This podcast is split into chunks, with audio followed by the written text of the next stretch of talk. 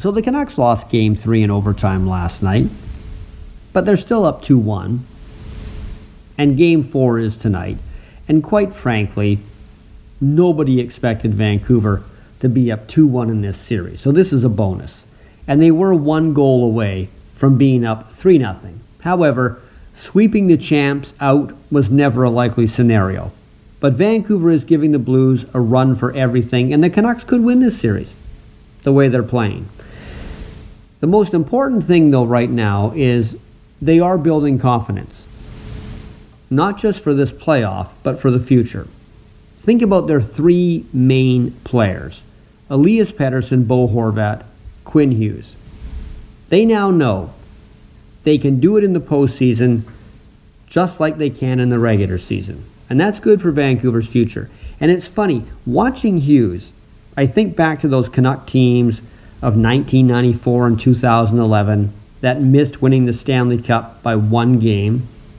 If either of those teams, or both, had a defenseman like Quinn Hughes, they would have won those cups. They would have beaten the Rangers. They would have beaten Boston. Hughes has what very good or great players have, and that's a very low panic level. That's the difference between below average and average between average and very good, between very good and great. The higher you go up the scale, the lower the panic level becomes. Great players see the game in slow motion. They wait the extra split second to take a shot or make a pass. On the winning goal by Bo Horvat in Game 2, Quinn Hughes knew he'd have to take a hit to make the long bomb pass to Bo. Like a quarterback who waits until his receiver is open before throwing the ball, even though he knows he's standing on the railway tracks and a freight train is coming. That's what Hughes did on that play.